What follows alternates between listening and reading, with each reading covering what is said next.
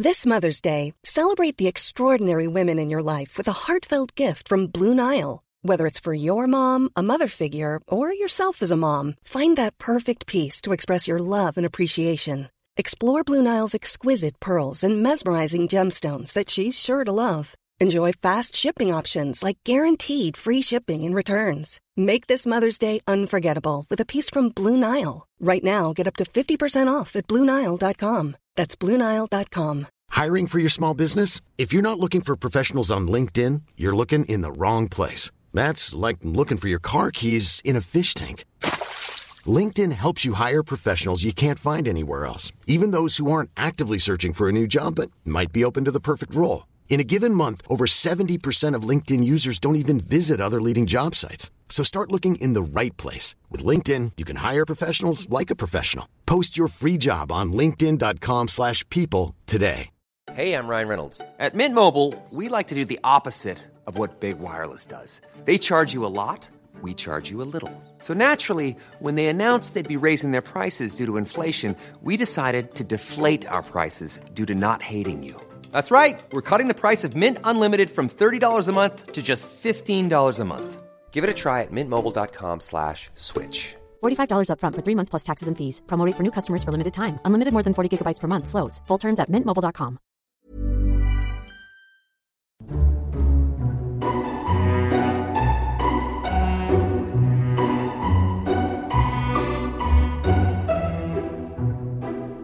Hello and welcome to Lore Watch, a roundtable freeform discussion about lore and our favorite video games. I'm your host, Joe Perez, one of several lore-focused folks from Blizzard Watch, and I've got my marvelous co-host with me today, Matt Rossi. How you doing today, Matt?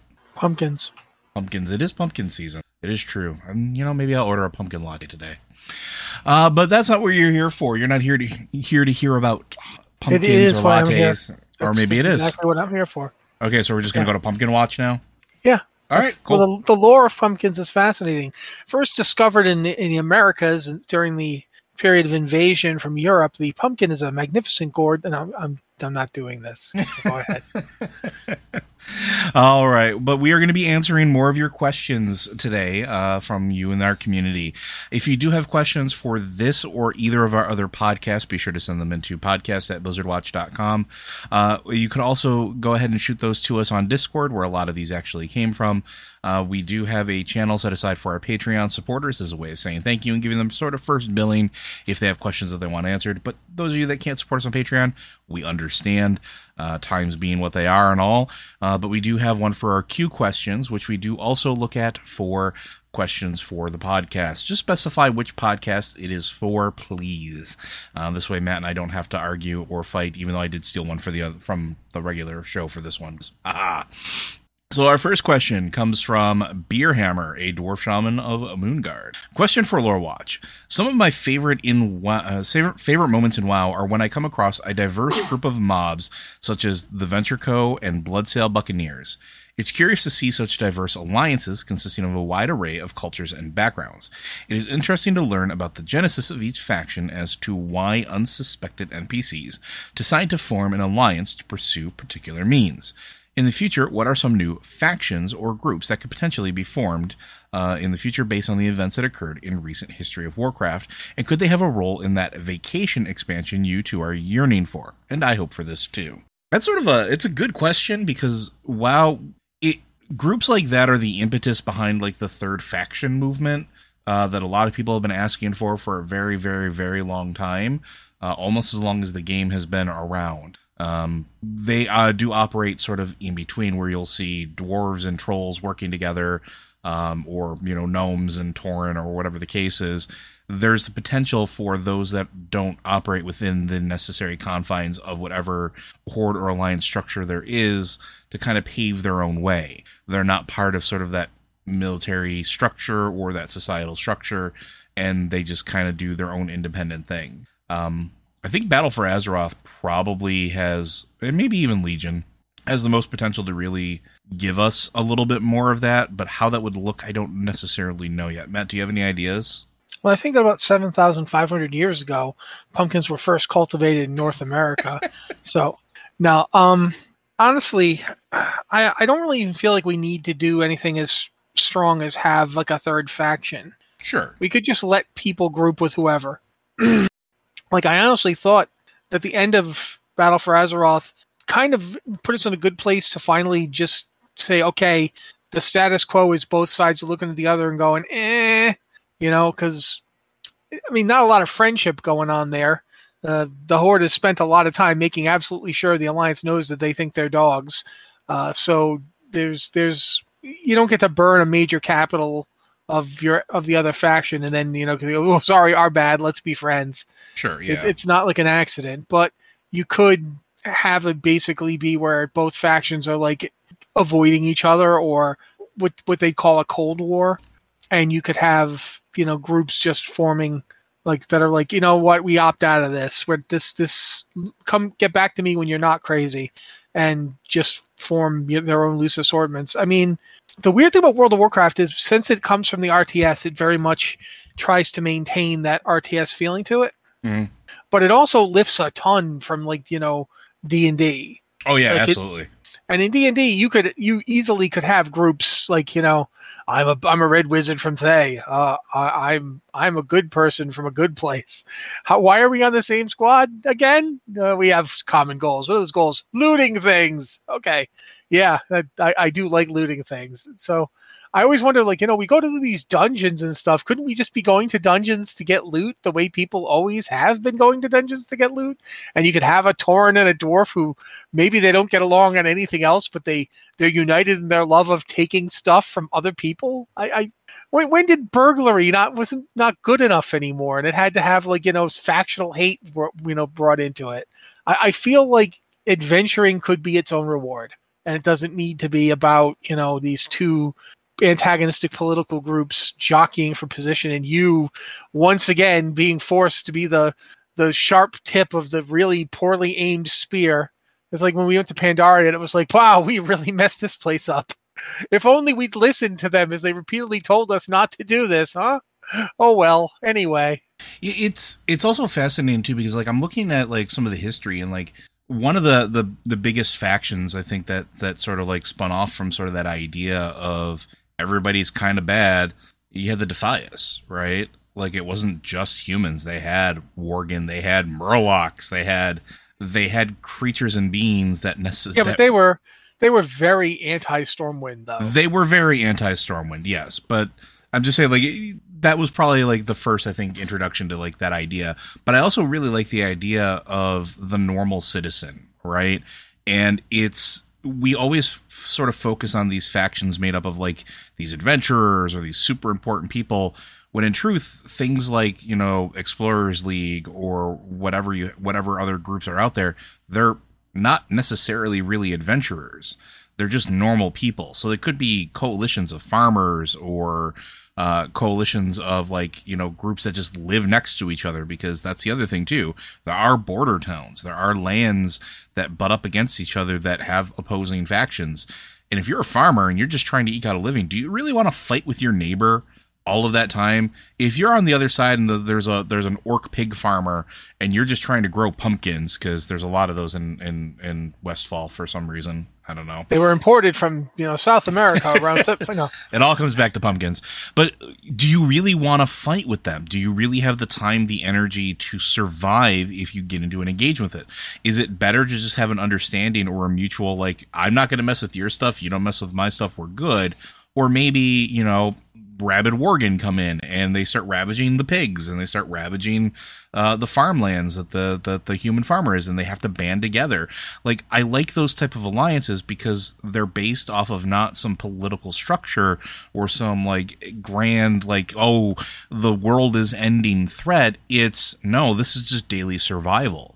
And I think Battle for Azeroth kind of opened up a lot of uh, a lot of that really because a lot of what you deal with even though we're the champion and we're dealing with or or speaker or whatever the heck title you had and doing those big important things a lot of it is you know a lot of the questing at least from what i saw was dealing with normal people out in the world and them getting into weird situations or like bad situations especially like i think the alliance had more of that in battle for azeroth but it was i could absolutely see the average person being like what the big wigs are doing isn't working for us we need to just survive. I'm going to be over here now.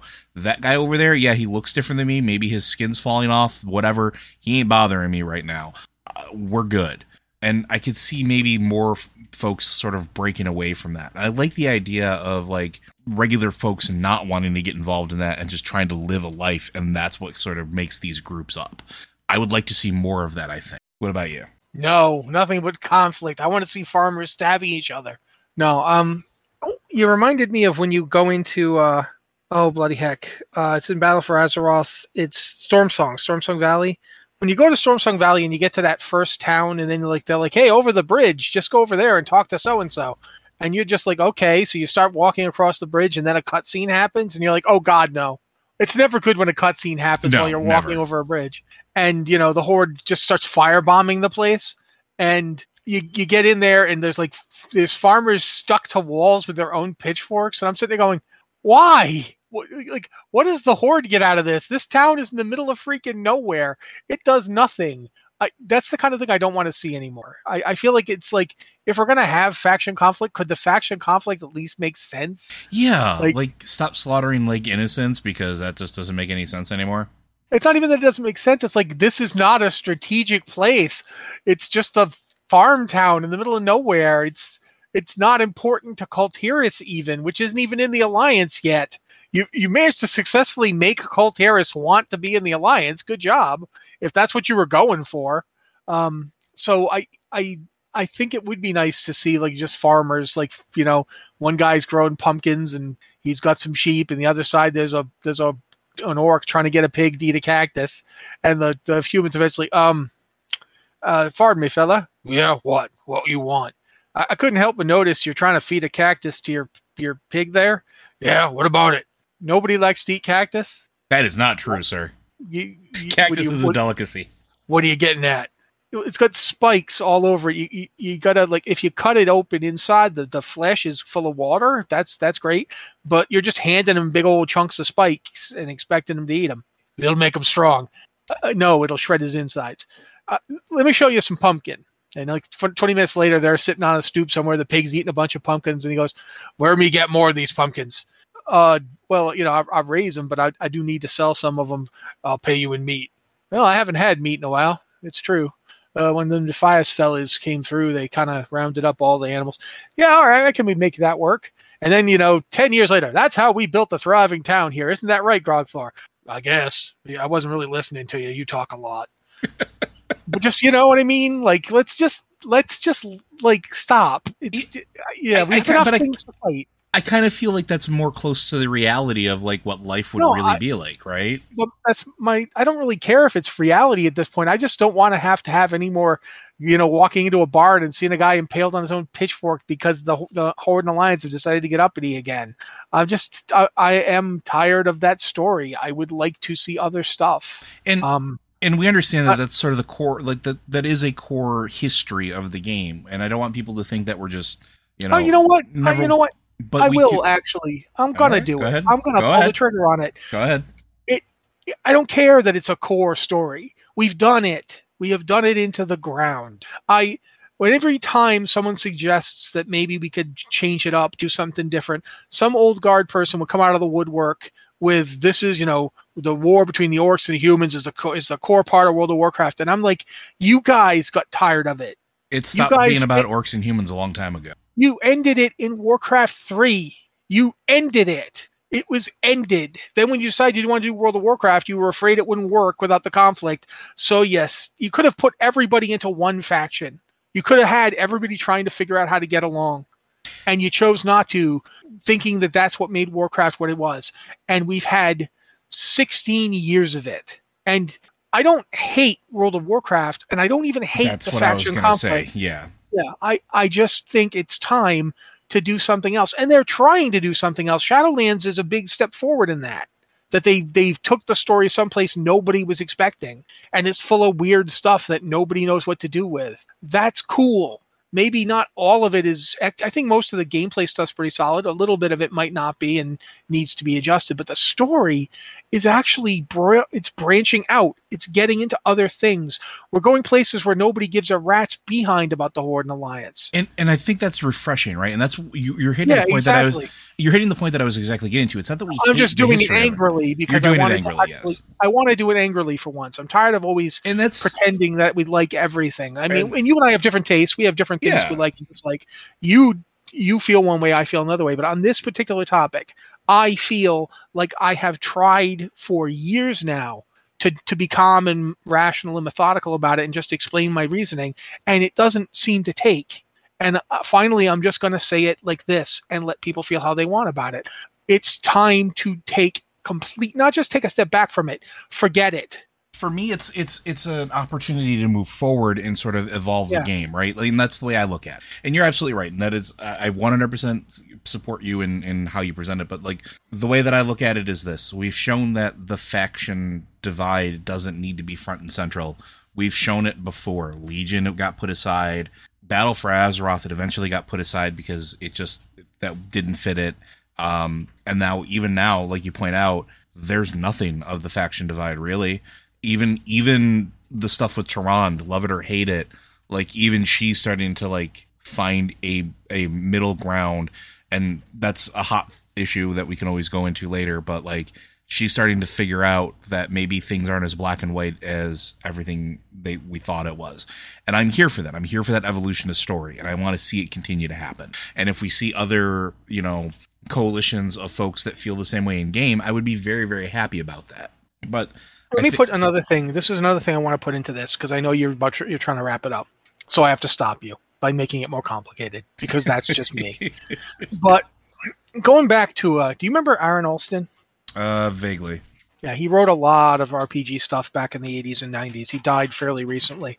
Um, very very prolific author. He Wrote he wrote a lot of the original uh, Dungeons and Dragons Gazetteers for the known world setting. Oh, that's right. Yeah. Okay. did a bunch of Star Wars stuff too. Guy wrote a ton. Uh, wrote a bunch of Champions books. One of the things he did in one of his gazetteers, he wrote the Thyatis and Alphatia book, and they were two empires. They were inimical towards each other, constantly engaged in a whole series of hot and cold wars.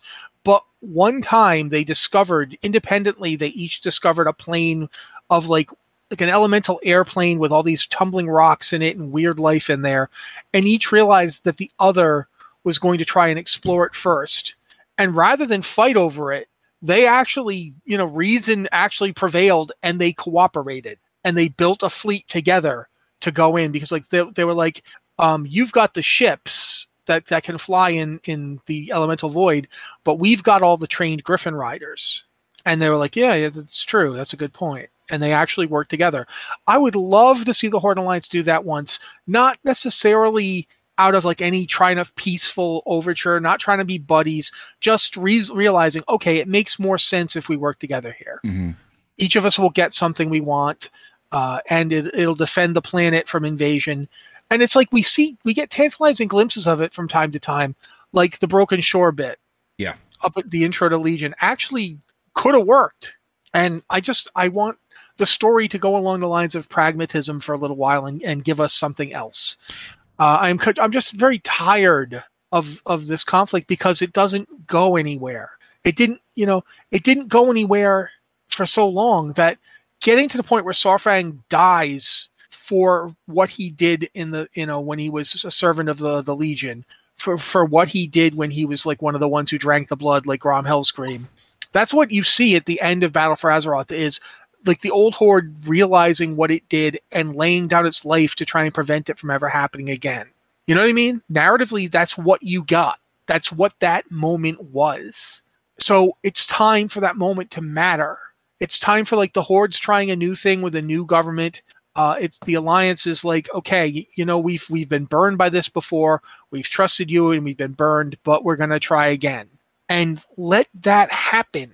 It doesn't have to change the world im- immediately. It doesn't have to make it a peaceful place. There's tons of stuff that still wants to kill everything. We can't go in expansion without tripping upon a new cult that wants everything to die. Uh, but I think it's time for the Horde Alliance to just finally realize it doesn't benefit either one of them. They will always end up fighting until like some weird stalemate. Yeah, and and like there needs to stop being like hiccups in it too. Like with the sword in the the the middle of Azeroth, factions trying to come together to heal the planet because they live on the planet. This is where all my stuff is. I don't want it to go and kaboom. Um, there needs to be a little bit more of that and a little less derailment. There's always going to be folks and and NPCs or characters that will try to take advantage of that, and that's fine. And figuring out how you deal with that can be part of the story but it doesn't necessarily have to be one faction versus another. It could be, wow, that guy over there is a real big jerk and he's trying to stop us from healing the planet. Maybe we should go beat him with a rock. Well, I got a stick. Sweet. Well, I can put the stick on the rock. Oh, yeah, there we go. And like going forth That's and working. that no machine ingenuity I've heard so much about. but I mean, they could do stuff like that. And I would love to see more of that, honestly. I really, really, honestly would. and for that matter, and I know we've been talking about this for a while, but it would also doesn't have to have the factions involved in it at all. Mm-hmm.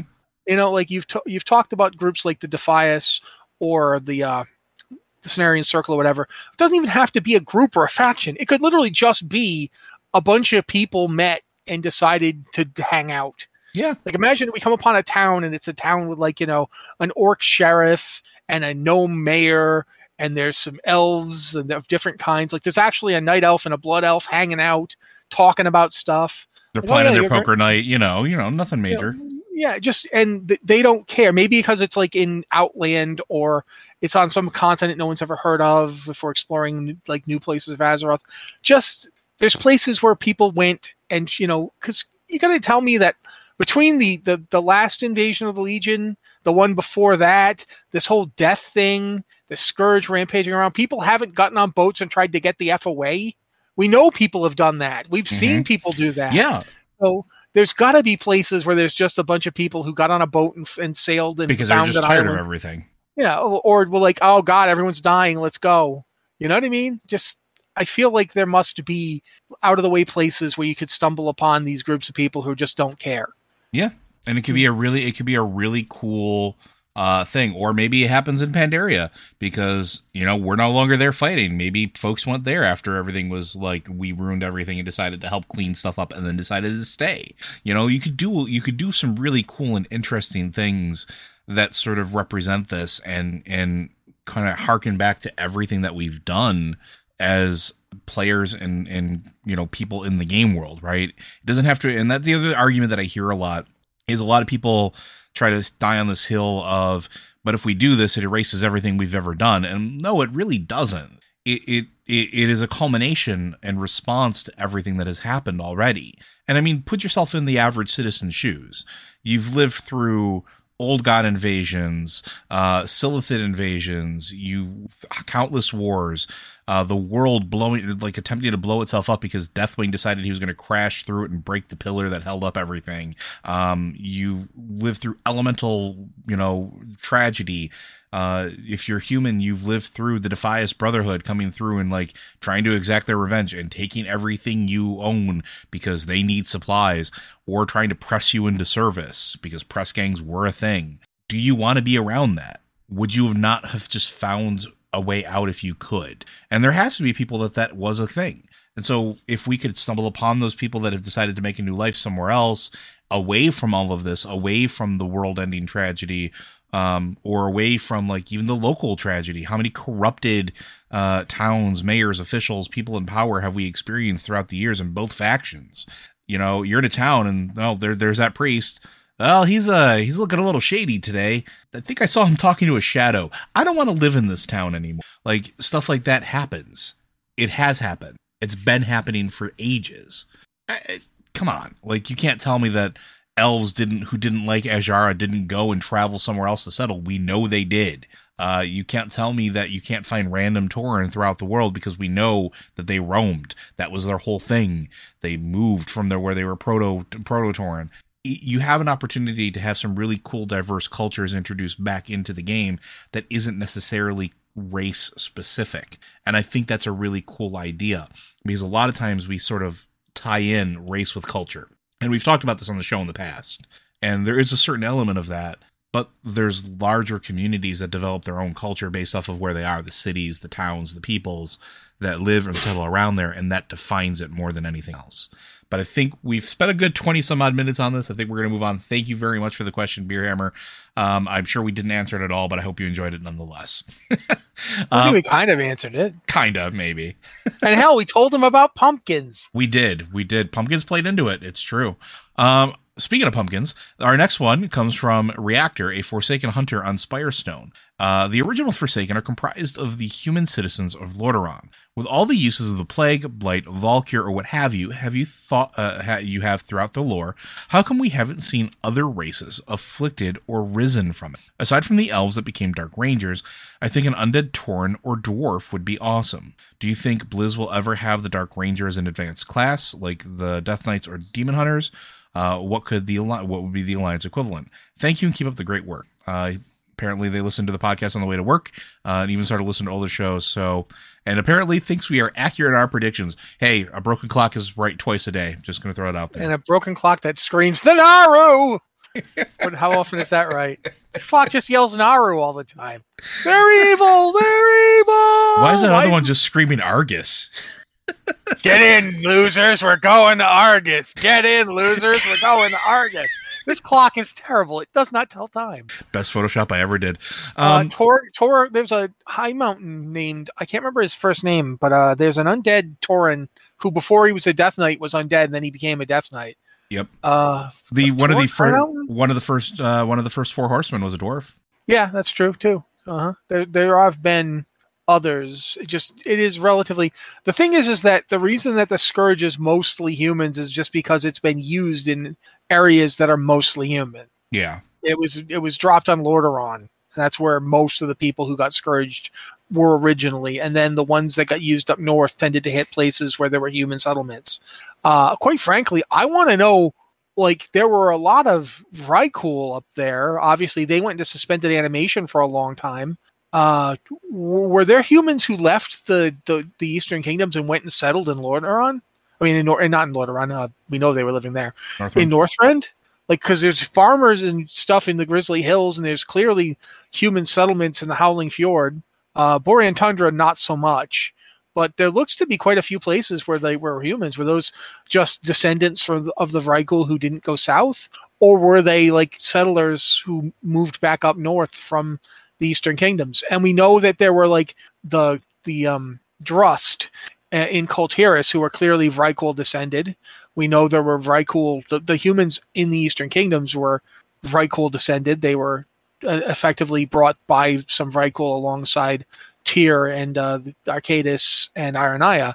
So all of this has me wondering, like, like the the scourge seems to just have hit humans more. He they used human magicians to spread it. Kel'Thuzad, for instance, they struck up cults among humans who tend to be cultier than dwarves. Not a lot of dwarves in cults. I'm not sure why. Maybe because being a dwarf here. Maybe because the last constantly- call that they had uh, that that the dwarves were in Ragnarok, uh, Ragnaros to uh, the middle of their mountain because that worked out real well, Well, for yeah, them. it's Dark Iron. True, it might be the other reason why they're not as culty because all the cults are over in the Dark Irons.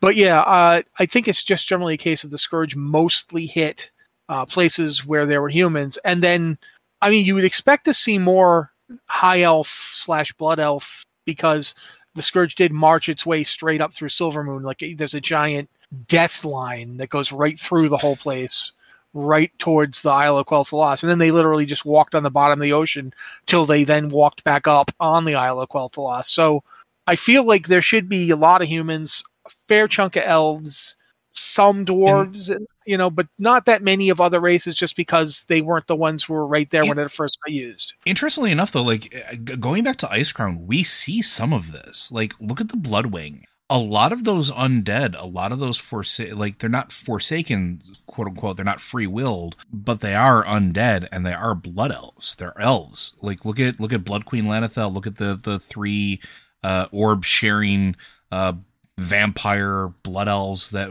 that we encounter, whether it's through dungeons or in the raid itself, and all those little individual packs are You know what you just made me liches with blood though? elves. Yeah, but you know what you just made me think of? What's that?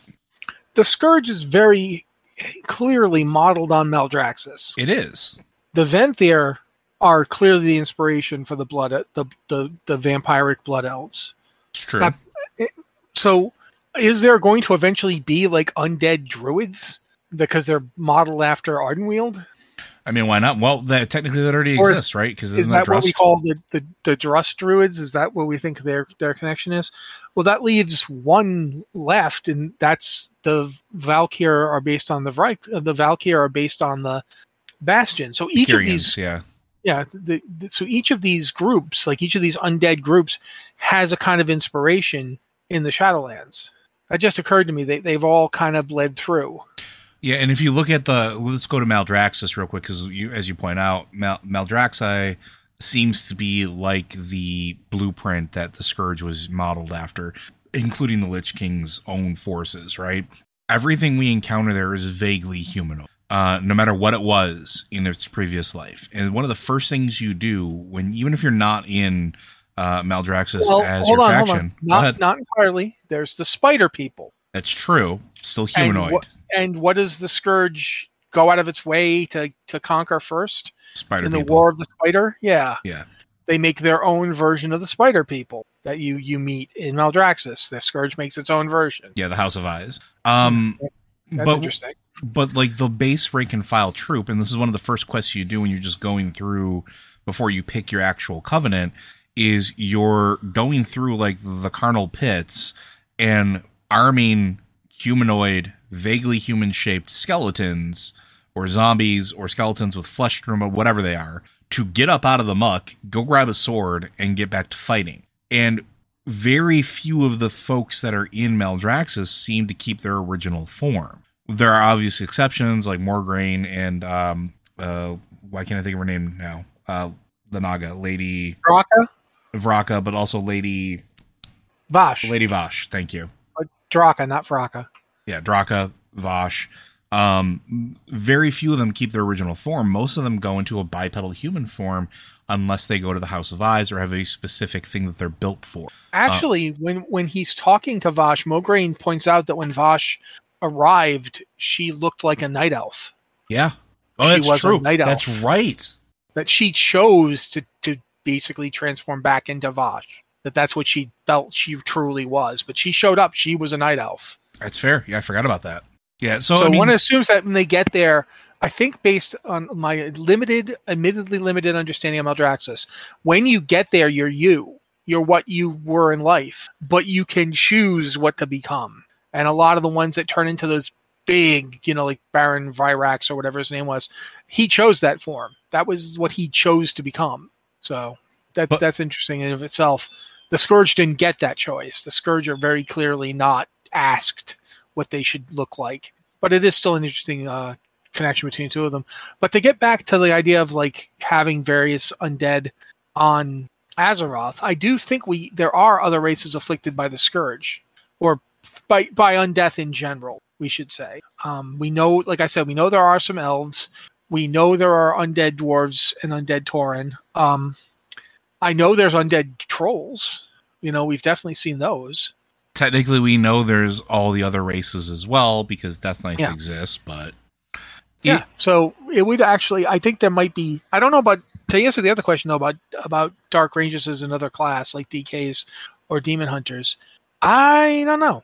Honestly though, the thing is, is that Dark Rangers seem very specific to Forsaken for me, whereas then there's like the Shadow Hunters from the Trolls. hmm and night elves have a bunch of can- you know candidates for what they would be like sentinels or possibly even wardens although that might be a rogue thing.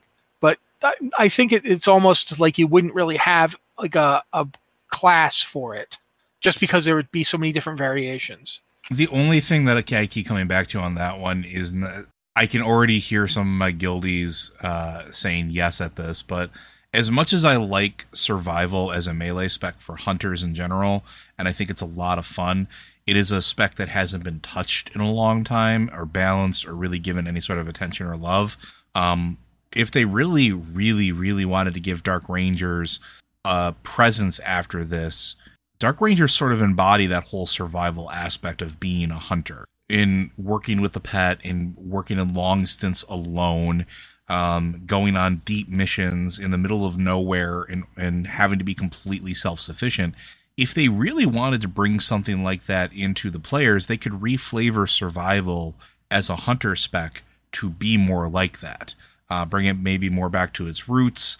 Um, if people are really so unhappy with survival as a lot of people seem to think they are, and give it sort of that flair. And I think that could be something very interesting and could also be a decent aftermath for everything that happens here. Because with Sylvanas gone from whatever position of power she held in the Forsaken, not all of the Dark Rangers I think skipped like skipped out with her. That would that would seem weird that they would all be like insanely loyal only to her. And I think some of them probably would have been also upset because we know that during the process of the Val'kyr raising Forsaken under Sylvanas' banner, they were offered choices. If you do the Darkshore stuff, you do the Darkshore Warfront, it's choices being offered. And it's one of those weird things with um, if you're playing Horde that you get to experience. It's you take the Val'kyr around with you.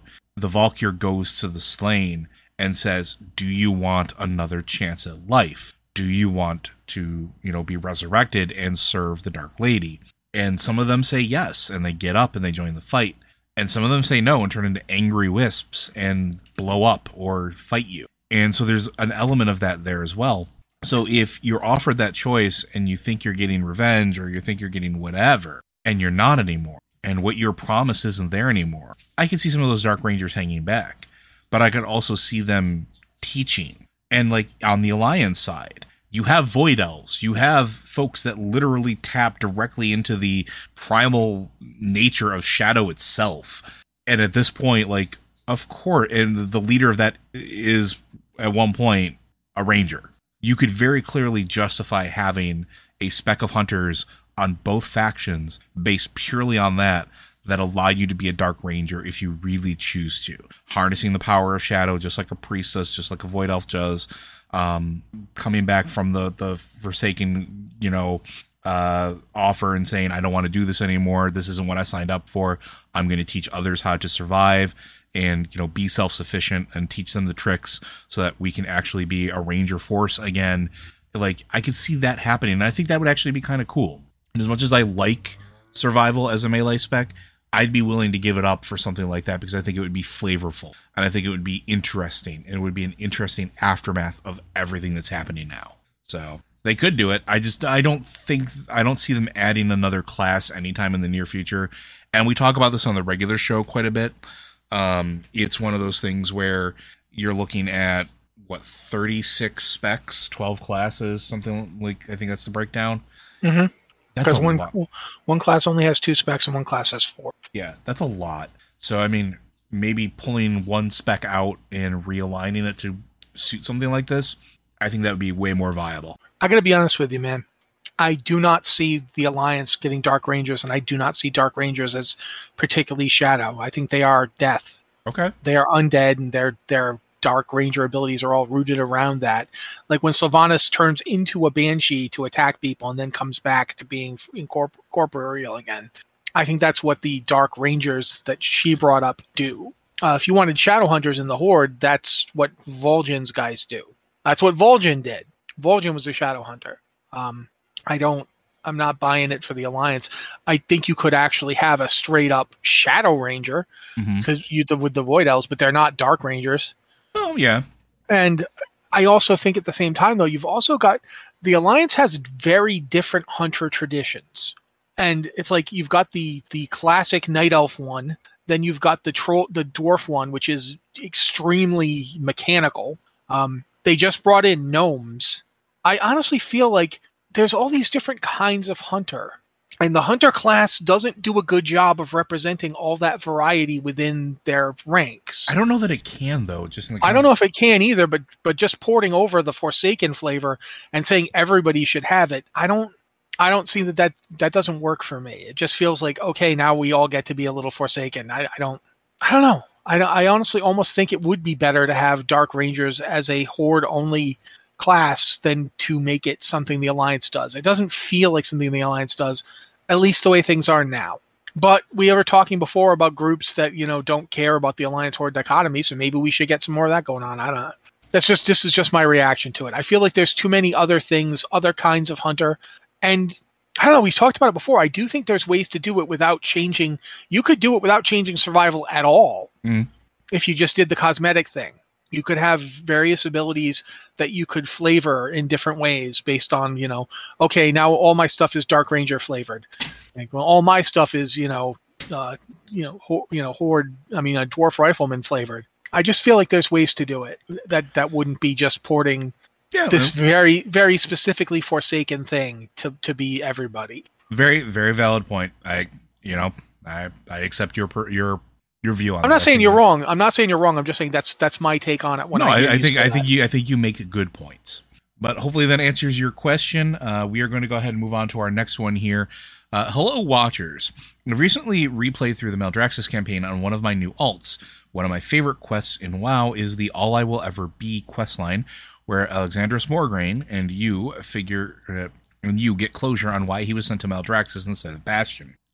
Mograine comes to the conclusion that he is glad he went to Maldraxxus, in part due to his memory of his loved ones fueling his strength, and that he will restore honor to Maldraxxus. But once you complete the entire storyline of 9.1, you find out that Bastion is going to allow people sent there to choose between giving up their memories or keeping them. So back to Morgraine's original question that sent him sent him on his memory walk in Bastion should should he have been sent to Bastion? Wouldn't that be a better fit for him than Maldraxxus, especially given the new rule changes? Uh, thanks in advance, uh, Evil Cowid, uh, Goblin Warlock from Bleeding Hollow. Um, you kind of specify, and you, I think you answer your own question a little bit here. It wasn't until recently that Bastion has decided maybe stripping memories from our people is a bad idea. Maybe we should let them choose.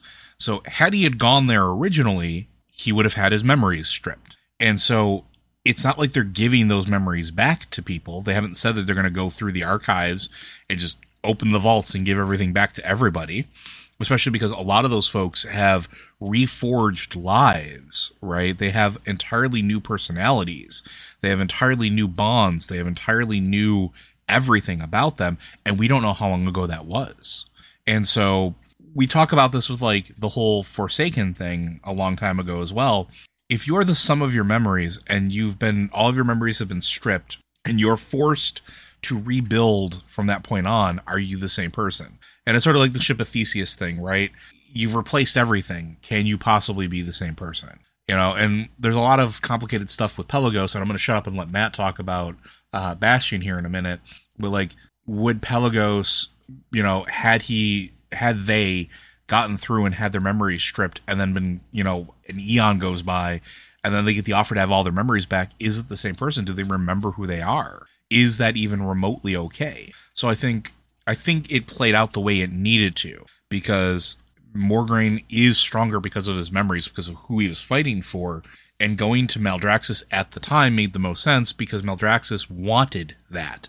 And Bastion had not made the change yet. We are the cause of that change happening. So I'll let Matt um, let Matt give his two cents on here. Oh, um, I agree with you. Sorry, I can't always be argumentative. I mean, you've pretty much said everything I was thinking. Uh, Yeah. You know, for I mean, we we don't even know like they're they've stopped doing it now, but that doesn't mean they can just give everyone back their memories. Like I don't know how that's going to work. I know that they that, that memories get saved, so maybe it's possible. But it very clearly the system that they're using to save stuff isn't perfect. Like there's lots of problems here. I don't think that if he'd gone to Maldraxxus at the time, they would have taken his memories away from him. And if he decided now, well, I want to go over to like I want to go over to Bastion now. I mean, he did go to Maldraxxus. I'm sorry, that was my misstatement. Um, but if he decided, well, I want to go to Bastion now, I mean, he's been in Maldraxxus for an indeterminate amount of time. Yeah. You know, because time doesn't work the same way there. He's experienced, for all we know, tens of thousands of years of life, uh, unlife, whatever, there. That's where he has been. That's where he's been fighting. It's shaped who he has become. I don't necessarily think that he'd want to go to Bastion. He is in Maldraxxus. It's the place that he's that he was chosen to go to. It's the place he's been this whole time. I don't. I'm not saying he wouldn't go to Bastion or couldn't. I just don't know that he'd want to. I, I, the people of Bastion aren't warriors first and foremost. They can fight and they do fight, but they're not. Their purpose is not the defense of you know the Shadowlands. They're not the the warriors. They're guardians and shepherds, and that's certainly important. Is it Mograine? is Mograine a guardian and a shepherd first? I don't think he is. I think he fought to protect his people, but his life has been shaped and and divided by that war. There's clear demarcations of who he was before and who he was after. Mm-hmm. There's things he's done, and then since he went to Maldraxxus, there's other things he's done. He just seems to fit there better. That would be my statement. I don't think even now, yes, now in Bastion he wouldn't have to lose his memories, but that doesn't mean he'd fit in there. Because the first thing he'd be trying to do, uh, he's you know even in Maldraxxus he rose to a leader's leadership position. He'd be trying to lead, and he'd be trying to lead as a soldier and that's not how Bastion works. I mean, I think he is needed in Maldraxxus, and you know, Maldraxxus needs him not just it needs him to be Mograine in Maldraxxus, somebody who will say no. No, winning isn't everything. You do actually have to have honor. You have to do the right thing. That's what Mo, what, both Mograine and Maldraxxus need. So I don't see him making that jump. Yeah, and I, hopefully that answers your question. I, I I don't think anything that's happened now changes anything that would happen in the past. Is really what. It, uh, our next question comes from Stouty Poofs. Uh, question for Lore Watch. Looking at Wowpedia, I came across an unused model of Argus, and it looks eerily like the Jailer. I was wondering if you foresee a tie-in to Mister Unmaker. Maybe some reveal when Zovaal possibly transforms once he gets the sigil back, which we've already seen, but it's a bit of an older question. I apologize. Uh, or was this just a redo of ideas like using Zovaal's original look for the Primus? And second, since the Army of Light and the Burning Crusade both ultimately had a shared enemy in the Void, do you think the Dreadlords are responsible for getting the two to spend a thousand years or more beating on each other instead of focusing on a shared cause? Could those dastardly Dreadlords be duping everyone on another level past the Jailer? My brain hurts. Thanks for all you do. Um, I think we'll start with the second one first. It's entirely possible because even at the end of the day, even with all the reveals of the dreadlords in the current expansion and the storyline like yeah they they're definitely working for denathrius but we also don't know to what end. And i'm starting to think that maybe denathrius had other plans that were not exactly aligned with the jailer or maybe he's the one that put the bug in the jailer's ear in the first place right like we got to this this whole reveal where you know, at one point, Zovaal got tired of the tedium of this and wanted to remake everything and then make everything serve him. And it's like, where did he get that idea from? Why did that idea occur to him? What popped up that made him do that when everybody else seems to be content in their roles? What made him different? Or was it Denathrius going to his brother and saying, Hey, you know what? You should be in charge of all this. This is unfair. Like, look at you. You, you you're the biggest of us. You've got the most responsibility. You send everybody where they need to go. Um, did Denathrius get corrupted in the first place? We know that the void is capable of breaching into the Shadowlands. We see, and Matt points this out before, you know, Bastion under siege by the void. Why was it only there? Is that part of the reason why the light decided that it really wanted to take war to Revendreth? Were they doing something that the light had seen and didn't like? Like, I don't know, cottoning with void entities? That seems like something that would definitely get their jimmies in a, in a, in a rustle, right? So we don't know a whole lot of that yet. We know, all we know is that Zovaal's looking to remake the universe essentially to suit his whims and we don't know how he got there. It could be at the behest of Denathrius, and this could be part of his long game with the Dreadlords. But there, I think there is some possible truth to the idea of getting the two uh, factions to fight each other long enough uh, to keep like everything else occupied while the bigger plan goes on. No idea. Um, what do you think? Man? I mean, I don't think it's just the light in the crusade. I think they've been trying to get everybody to fight everybody. Um, whether or not that's for Denathrius, whether or not that's for something even beyond Denathrius, or if Denathrius is working for somebody else as he switched paymasters, we don't know. I mean, it is true that Denathrius Denathrius reminds me of Kael'thas a lot. A lot. Um, yeah. Yeah, the two of them are very similar. It's actually one of those things where I find myself wondering, is there another reason that Denathrius had Kael'thas, you know, Kael'thas, Kael'thas, um, had Kael'thas there? Like, did it amuse him? Or did it remind him of something? I don't know, but it does. It is possible that Denathrius is, you know, was working for the jailer when he just and decided to send the the uh, dreadlords out to monkey with everybody's business. But there definitely does seem to be a, a lot of business business being monkeyed with, uh, and it does seem to be like literally every cosmic faction that they could get into. I mean, the only one that they felt like they weren't sure if they could manipulate was the void. Because the void, since they can kind of see all these different possible futures, they could be fully aware of what you're trying to do. I mean, and that's that's an interesting wrinkle in the whole plan. So it might be that they think they know what they're doing, but the void is fully aware of what they're doing and is using it to their advantage. It might not even be that the dreadlords are actually the ones ultimately in control here. Like they themselves worried, it could be that the void simply took advantage of a situation that they're not sane enough to engineer, but they're prescient enough to to piggyback on, if that makes sense. Uh, they just they, the void lacks a lot of cold, hard, rational deception because they never bother to lie to you. They just tell you so many different truths you go mad.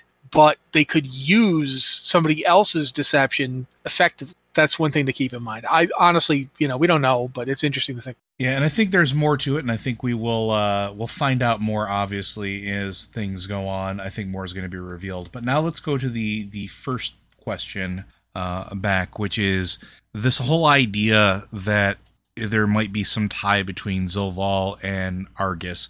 This is something that gets brought up a lot. I don't know about you, Matt, but I, I know I get at least one message about this every like week or so. No, And I usually ask questions about pumpkins that's that's fair. Pumpkins are much or better. or dinosaurs. It- during the course of this recording, a pumpkin spice latte did show up in my hand. Um, Is it dinosaur flavor?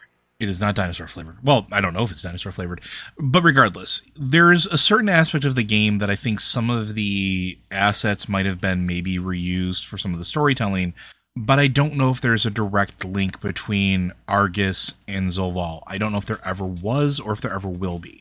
And the reason I say that The is because think of there is one thing I can think of. Just that it does seem to be the case that the Titans and the Eternal Ones have a connection of some sort. right. But that's that's it. That's all I got. And especially because we know, at least in terms of our universe and the Shadowlands, the Shadowlands was already set up before we ever took any fight to Argus. This happened well before that, and we know that for a fact just based off of timing, talking about Denathrius, talking about the Dreadlords, and their interactions with everything, right? So the Legion happened in part because of the Dreadlords. That It is led to- interesting to go back to your thing then. Since we know the Dreadlords were doing stuff like watching worlds as they got void corrupted, uh-huh. and they And- were aware of like world souls and how that all worked, And If wanting to know reason- more about it. They might have actually been trying to steer the evolution of Titans in a direction that was useful to them. which would also lead to the whole torturing of Argus and using it as an engine um, with their arcane secrets and whatever they revealed. But also at the same time, why they're so keenly interested in Azeroth. Maybe not necessarily because of Azeroth being the strongest Titan, which, you know, people say that, but again, she's still in an egg. But what if it's because they've experimented so many times already with infecting planets with void and it's failed every single time? That's part of scientific experimentation is doing things, noting the failures and adjusting your process to try to get a success. What if they're just ready for the next attempt? What if that's the whole purpose or what they're trying to do? Like you said, like going back to them looking at the void and looking at those planets. Another thing to point out: Sargeras had multiple demons ready to torture the the world souls of the Titans Yep. until they broke and and served him. Like Aggramar. And there's a Nathrezim chained up in the basement, Varimathras, being right? being tortured by the same process. And clearly, they don't trust him anymore. Yeah. and you'll notice i mean there aren't any i can't think of any dreadlord bosses in um antorus can you there might be one Yeah. yeah, i mean, aside from him Yeah, but I was going to bring that up too. Like they're they're suspiciously absent. Like you you see in Legion, you encounter the one in Az- Azsuna, and that's it. no you there you you fight one atop uh the cathedral of eternal darkness Oh, that's right. Cathe- the, the top of the cathedral. But even it's, then, it's actually the one that that Le- that Illidan fought Tichondrius. yeah. But now we know how many there are. Mhm. Where were they? What were they? I mean, they, they- I think there are a few others that you know, like I think Balnazzar shows up and so forth. But I, I do think that it's interesting that in Antorus there aren't any. they're not there defending him. Yeah, I mean, did they pull out or did he banish them? Did he tell them go somewhere else and start, you know, like, well, you have the trait of Varimathras. Could we could, and he's like, go somewhere else now.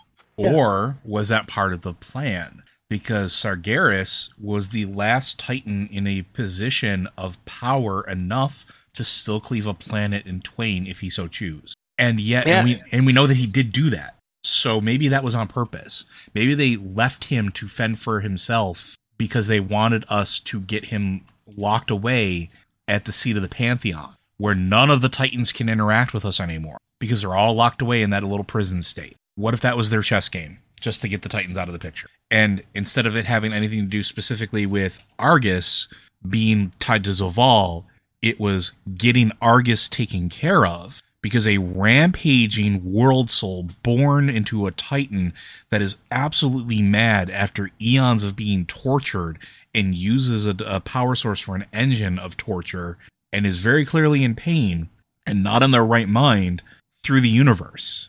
Because up to this point, the only other Titan that had been like again reborn was Aggramar, who was wholly broken and loyal to to Sargeras. How much damage would would the Unmaker do in the universe just going absolutely haywire? I mean, that assumes that they wouldn't want that. Maybe But they don't. Maybe they don't, but uh, it'd also it'd be interesting if Sargeras was starting to suspect them. mm-hmm. He's and that's dumb. why he had that's why he had Varimathras down in the basement where he could be tortured by the same people that broke Aggramar. Uh, Sargeras knew that killing them didn't work because he'd done it before.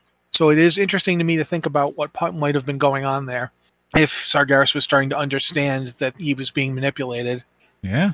That doesn't, of course, that doesn't change the fact that they might have, very fact, bailed at the right moment because they're really good at bailing at the right moment yeah, yeah, they are.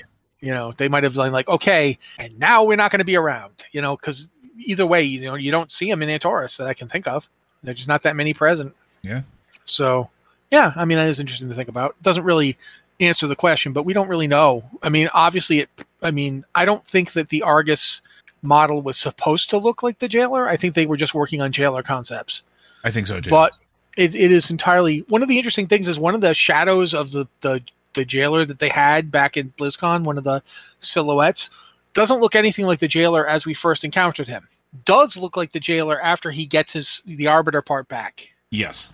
And so I think that's interesting too. Yeah, and I think, and and I'm gonna double down on it. I think that the only relation between uh, Zovaal and the Unmaker is the Titan connection, as was pointed out by Matt, and maybe as a chess piece, and that's it.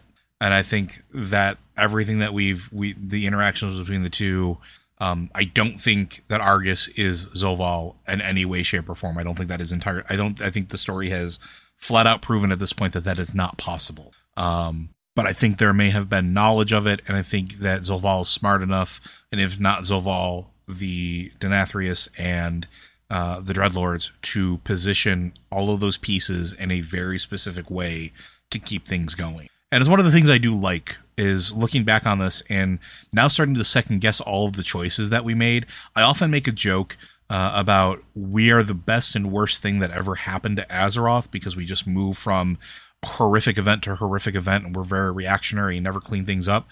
And now I'm starting to wonder if that's not entirely our choice. And if maybe that's all been orchestrated from the very, very beginning to keep us essentially, you know, busy. Because if we had any time to sit down and actually think about things, maybe we wouldn't make these choices. So you just throw everything you can at all the heroes and all the power base to keep them occupied and then get them to remove the pieces from the board that you don't want to deal with anymore or the obstacles that you have in your way, you get them to remove for you. It's very Xanatos, and I'm kind of here for it. So, but I think that's going to do it unless there's anything else you want to add.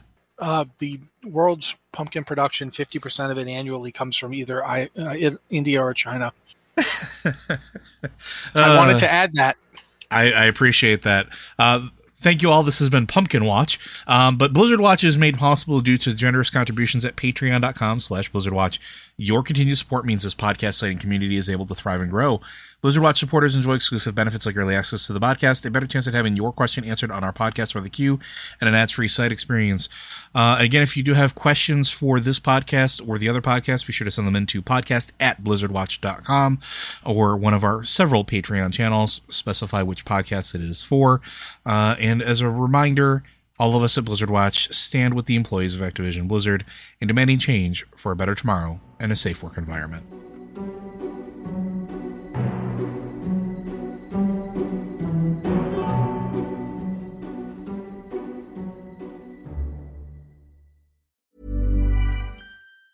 Planning for your next trip? Elevate your travel style with Quince. Quince has all the jet setting essentials you'll want for your next getaway, like European linen, premium luggage options, buttery soft Italian leather bags, and so much more. And is all priced at 50 to 80% less than similar brands. Plus, Quince only works with factories that use safe and ethical manufacturing practices. Pack your bags with high-quality essentials you'll be wearing for vacations to come with Quince. Go to quince.com slash pack for free shipping and 365-day returns.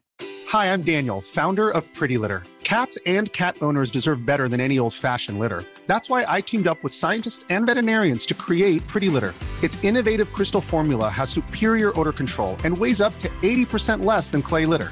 Pretty Litter even monitors health by changing colors to help detect early signs of potential illness. It's the world's smartest kitty litter.